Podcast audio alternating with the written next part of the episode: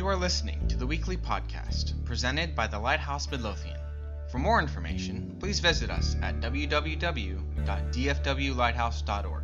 Thank you, and God bless.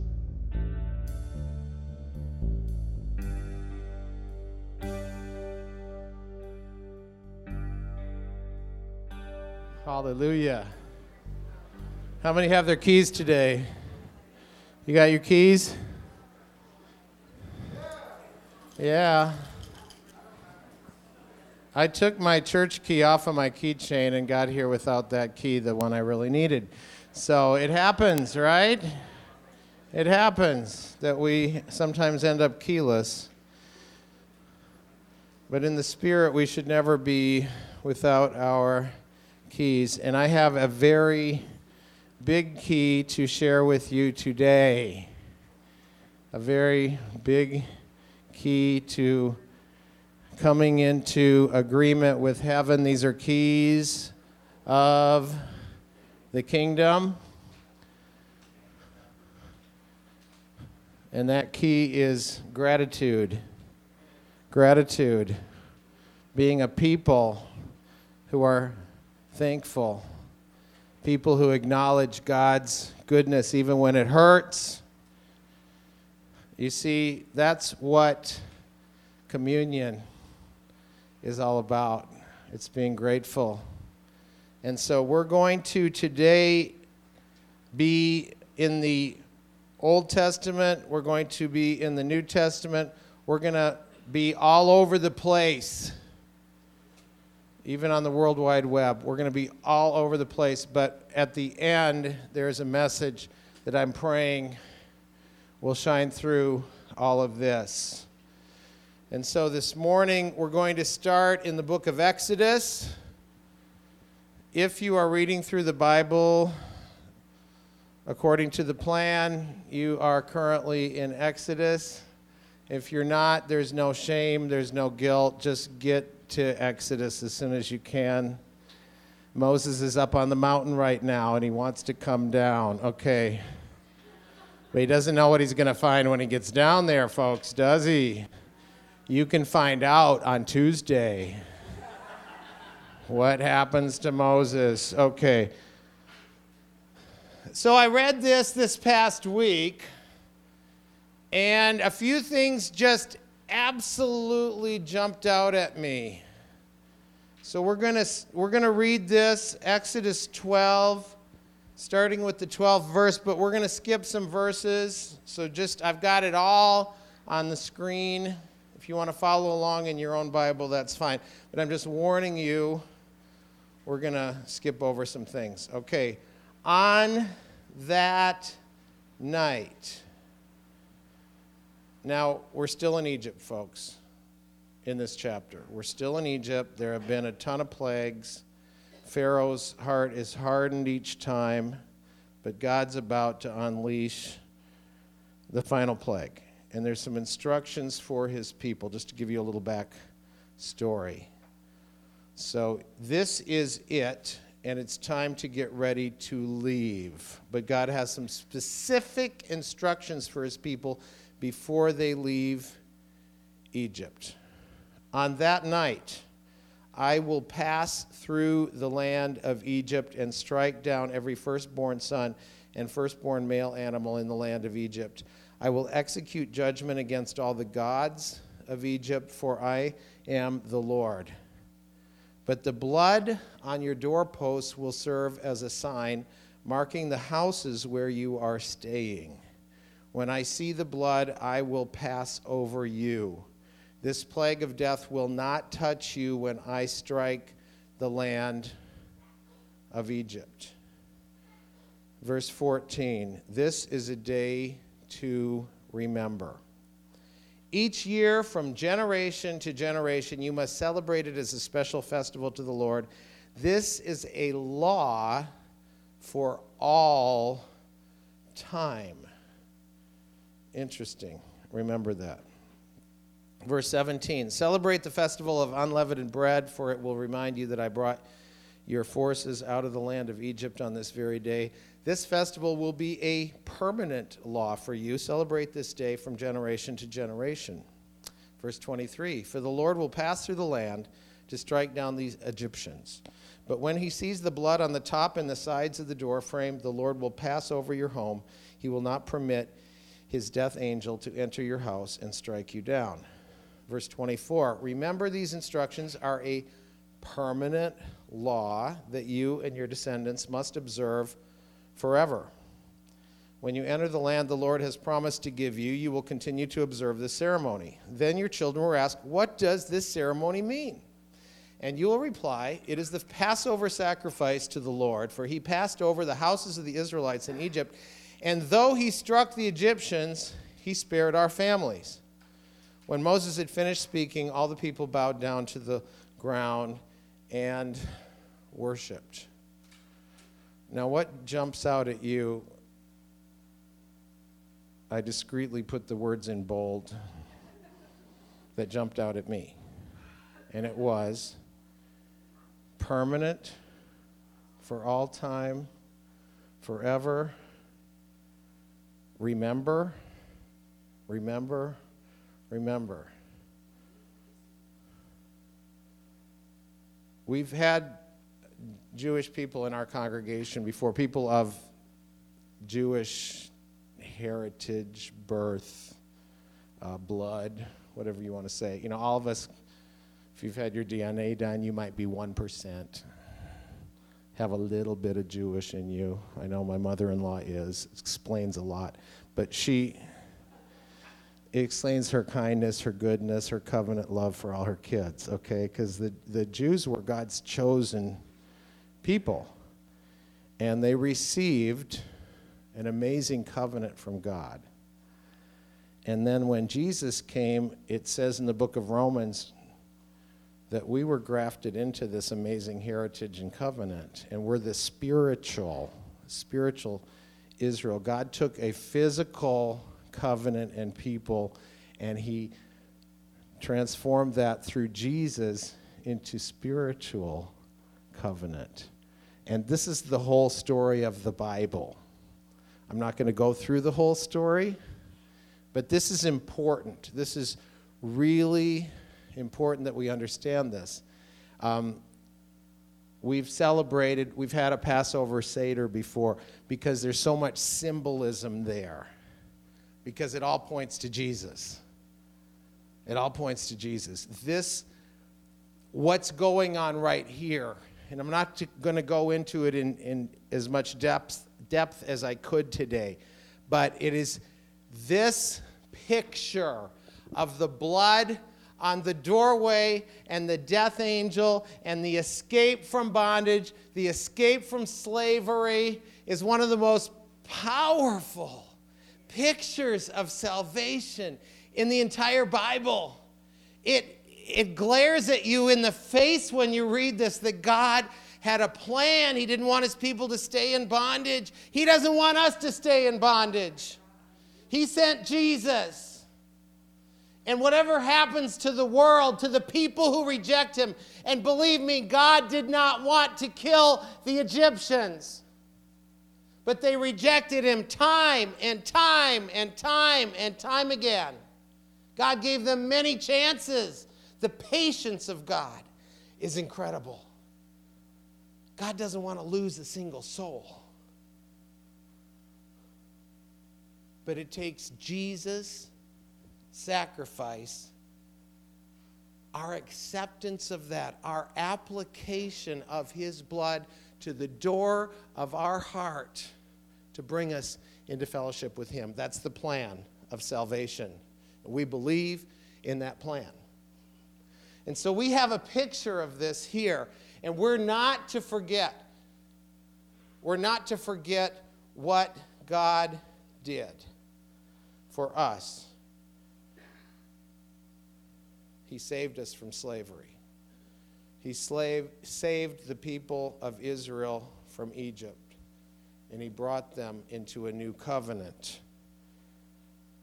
I'm going to jump to Matthew and we're going to read a verse we read last year, last week, sorry, last week. Matthew 16, 19. I think I need just a sip of this. Okay, all better now. Matthew 16, 19 in the Amplified Bible. I will give you the keys of the kingdom of heaven. And whatever you bind, declare to be improper or unlawful on earth, must be what is already bound in heaven. And whatever you loose, declare lawful on earth, must be what is already loosed in heaven. That's kind of confusing. Um, I read a lot of commentaries. I've studied this for many, many years. I've heard many interpretations of this. But there's one I think makes the most sense and applies. And in my search for this, lo and behold, I found a wonderful explanation from a what we would call a messianic or a Jewish believer online. And this was from the website of Sid Roth. Okay? Now, I want you to go with me into the world of the Jewish roots of the believer. And Connie and I have been to many seminars about, about this. We've taken classes about how our faith ties in with Judaism and how many practices of the early church arose from practices of the Jewish people. And Jesus was born into this culture. And this a lot of his teaching tied in with teachings of that particular day in the first century. So, just poke your neighbor and make sure they're still awake, okay, after all that. All right, good, excellent. Okay, Yeshua. How many know this is the actual translation of what we took from the Greek and turned into Jesus? Okay, Yeshua. Yes, good. Yeshua. God saves. God saves. That's his name. All right. So instead of Jesus, I'm going to be saying Yeshua. Hopefully, nobody has an issue with that. If you do, we'll have prayer later. Okay. Yeshua acting as a rabbi. How many know Jesus was a rabbi? How many know what rabbi means? Teacher? Yeah. Okay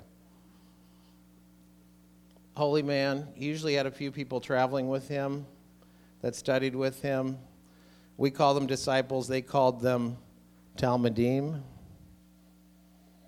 Boy, Pastor, you're going deep here. Well, just go with me. Okay, we'll come back out. I promise. I'll, I'll, I'll, I'll let you come up for air. Yeshua, acting as a rabbi, was continually bringing a reassessment of correct Torah interpretation. How many know what Torah is? Genesis, Exodus, Leviticus, Numbers, Deuteronomy. It was the basis of the Jewish teaching. And uh, it's translated in English many times as law, but the actual word means instructions or teaching. Doesn't that sound better? Don't you like instructions more than you like laws? Either one is okay, depending on which side of it you are on. Okay, I think I've gone out of my way to explain all these terms. So, Yeshua, Jesus, Rabbi, Teacher, Torah, Genesis, Exodus, Leviticus, Numbers, Deuteronomy. Okay. Yeshua, acting as a rabbi, was continually bringing a reassessment of, and I was going to read this last week, but we just ran out of time. Okay. And it really fit in better with this week. Okay, would you just read it? Yes. Okay. Yeshua, acting as a rabbi, was continually bringing a reassessment of correct Torah interpretation. Most of his teachings were to correct erroneous understandings of what God originally meant when he gave Israel the Torah instructions.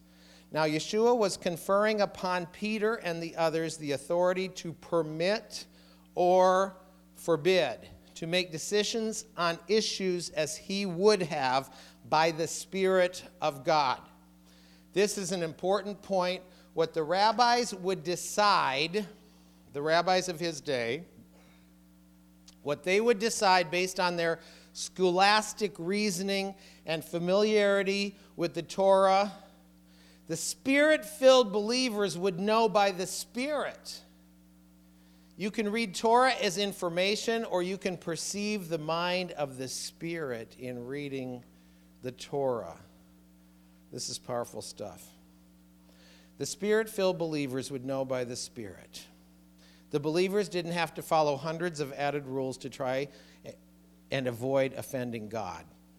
Yeshua had paid the price to release them from that fear of God's displeasure.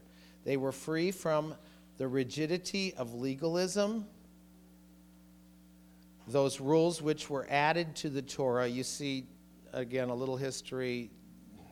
The rabbis over the centuries had taken those five books and added to them commentaries and teachings and rules and regulations, and it had just gone to what we would consider ridiculous levels of regulations they would have to live by. And a lot of this you read in the Gospels about Jesus. He confronted, he's like saying, No, this is what God really meant when he said this. And they're like, No, but you're not following our rules we have added rules to the rules. And we still do that today. Okay. Where were we?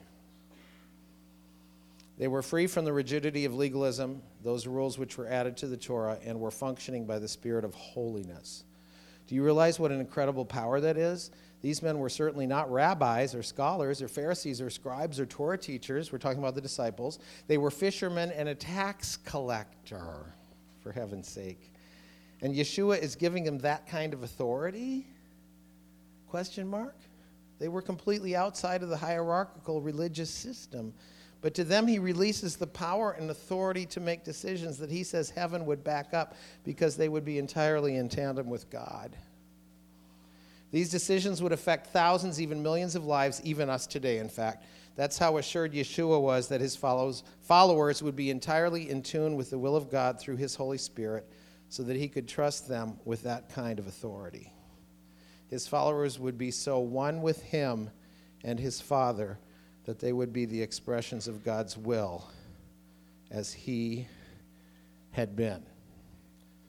So it was the job of the rabbi to either bind someone to the Torah, saying, This rule, you are bound to this because of the law or they could loose someone from the law in a certain situation. They had the power to bind and loose, but it was based on their tradition.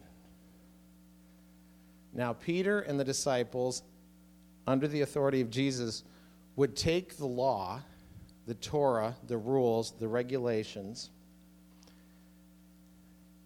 and they would revolutionize the teaching of those believers who once were bound by all the rules and the regulations of the law. They would decide what was legal and what was illegal according to God, which was a revolution. Now, the whole New Testament confronts this head on.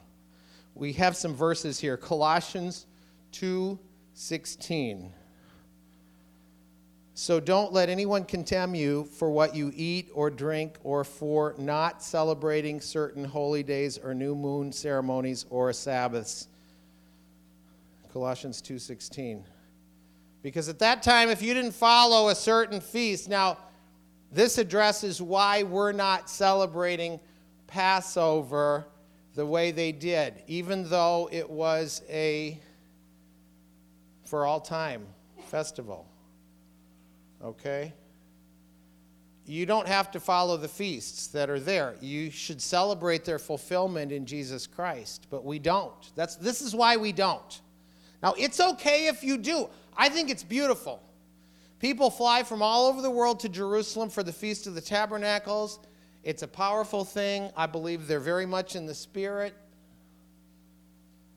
But we don't have to. You can if you want. Again, you have freedom. Acts 21 25. As for the Gentile believers, these are people that are coming in, non Jewish people that are believing in Jesus Christ. what do we do with these people? It's kind of like when all the hippies got saved in the 70s. Uh oh, what do we do with all these people besides give them a haircut? Thou shalt not have hair over the top of thine ear. I went to a school. We had to get a haircut. We couldn't go to school without a haircut. Uh, you were living in sin, okay? Was... What do we do? Well, they had a big council.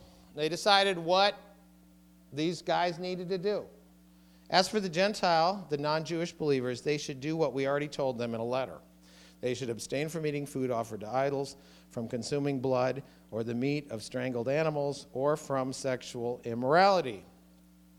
So we're just going to narrow down all the laws of Moses to these four things. Now, there were reasons in their culture why they included those things the food offered idols.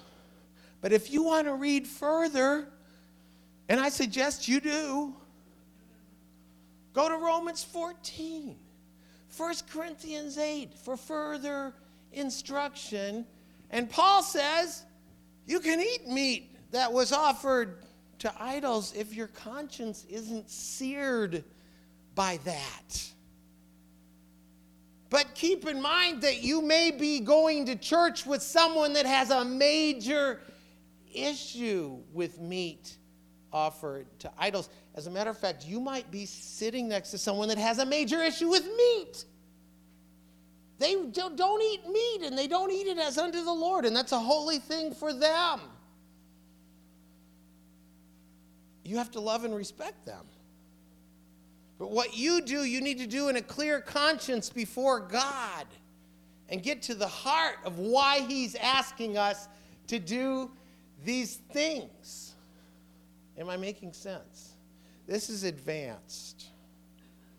This is beyond new believers class, okay? And yet it is kind of new believers class. What are the do's and don'ts? And we're going somewhere with this. All right. And certainly read Galatians 3. The letter of the, the, the letter to the Hebrews. It's, it's Jesus fulfills the law. Okay. So today we're going to celebrate Passover. Aren't you excited? We get to celebrate Passover. Now, we're not going to have the bitter herbs, the salty water. Thank God.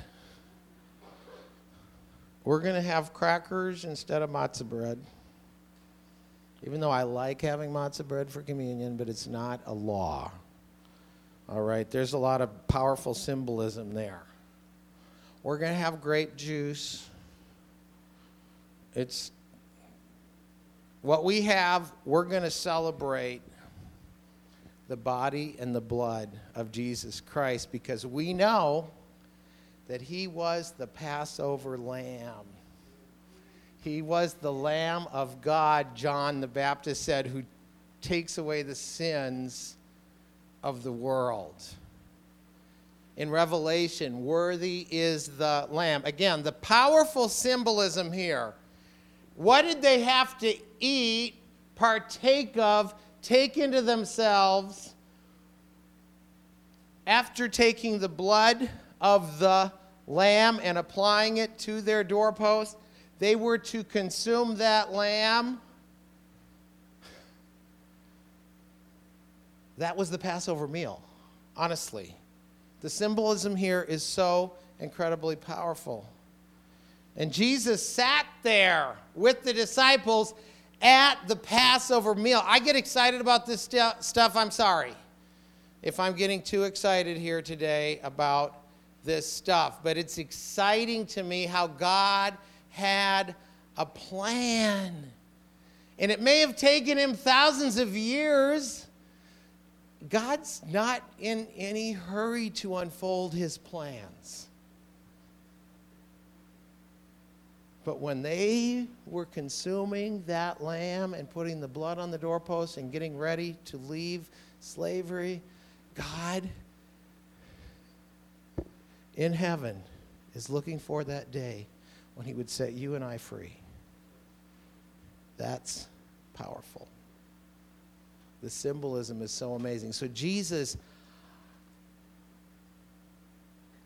on the night, the timing of God, on the night everyone was celebrating the Passover and taking their lamb and having this meal together and saying, Remember what God did for us. On that very night, Jesus is saying, I am your deliverance. This is a new covenant I'm making with you. This bread is my body, this cup is my blood. And the next day, he does it. It's Passover. Isn't that amazing? Who could have planned that? These words were already written hundreds of years before. And then Jesus came to fulfill them. that has to be God.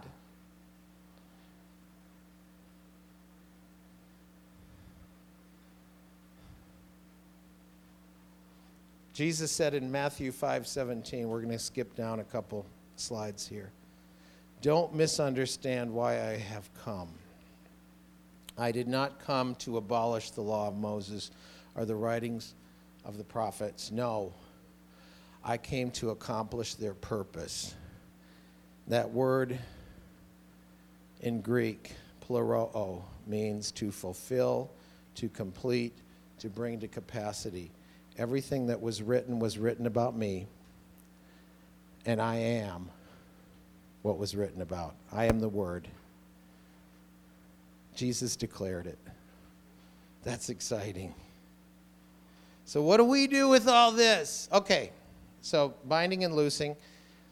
The disciples from that point on, and, and I know this is used a lot for spiritual warfare, and that's not entirely wrong. We have authority, we can stop the enemy. yeah? We can release the Spirit of God into the atmosphere. This is good. We need to be doing that. But a more accurate translation of this actually is what we are in tune with heaven about how we live our lives, how the law applies. We could get into all kinds of things here. I would love to, maybe next week what's right, what's wrong, what's good conscience, what's God conscience.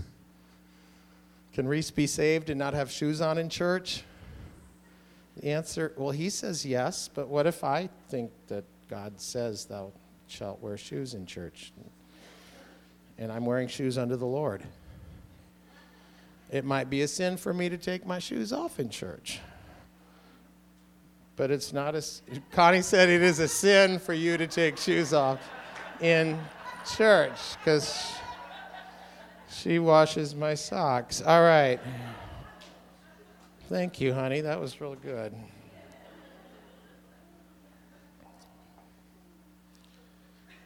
What do we do with all this? Three things. Three keys. Don't you love it when I just tell you this is a key? Three keys to better living. Okay, number one, know the word. Know Genesis, Exodus, Leviticus, Numbers, Deuteronomy. Guys, I'm, I'm setting you up. Because tomorrow, if you're reading through your Bible, you're going to get into some rules and regulations about holes in the ground, oxen, eyes, teeth, people that get into fights, people that kill people on purpose, people who kill people by accident. The basis of our legal system. Look at it that way, and you'll find it interesting. And if you don't find it interesting, pour an extra cup of coffee and read it anyway. Because I used to skip over this stuff, but now it's fascinating. It's fascinating. Leviticus Come to my seminar. Leviticus can be fascinating to you. and if you can get through this short little section of law before all the excitement of the golden calf, because that's a pretty dramatic story. There's a lot of drama there. We like the Bible when there's a lot of drama Samson and Delilah, David and Bathsheba, But you got to read through a lot of other stuff to get to those exciting parts. So, know the Word of God. That's why we're reading through the Bible. And if you're behind on your reading, n- no shame. Just either pencil yourself an afternoon and get caught up, or just jump to Exodus and get on, get on board and think about it next year, okay? We're a place of grace. God's good, you know? Don't give up on your spiritual life just because you're a few days behind or never started, okay? But this is why we read the Bible, so we can know what God is saying. Know the Word. And again, Jesus came, He's the Word. By reading all these things, we're finding out about God. We're finding about, out about His Son. That should be exciting to you. If it's not exciting to you, we will lay hands on you and pray for Holy Ghost excitement to jitter through your entire body. I, that could happen. Okay? I had an experience with God between my junior and senior high school year. God touched me, and the Bible became the most fascinating book I'd ever read, and that was a miracle. So don't give up hope. God can do it any way He wants. All right, testimony time is over. Number two, don't just know the Word, know the Spirit behind the Word. God's Spirit is powerful, and He He's in you and he's around you and he's shining his light on the word and it's exciting to me. And just the spirit, the word without the spirit is dry facts. We're not reading this stuff just to be factual. Well, actually, that wasn't Jeremiah, that was Hezekiah. And you know what? This is people for years have argued over stuff that may or may not matter. What matters right now is that you're in tune with the Spirit of God. That's really important. So, know the Spirit of God. How do you know the Spirit? By reading the Word, by fellowshipping, by yielding your heart every day, by praying by getting prayed for. There's, I'd like to give you three keys to knowing the Spirit. Just, you know, have Cole and Lisa lay hands on you. Honestly, there's a scriptural tradition for Paul laid hands on Timothy and passed on some things. There's, it's called impartation, okay? I'm not building a church just on that, but it's, it's a thing. It's in the New Testament. Okay, know the Spirit. Have a hunger, you know, have, have a hunger for the things of God. If you don't have one, you can ask for one. Okay, number three, very important. Know that as a believer, you are in partnership with heaven. You're in partnership with heaven, and live your life that way. On earth as it is in heaven binding and loosing, coming into agreement with what heaven says.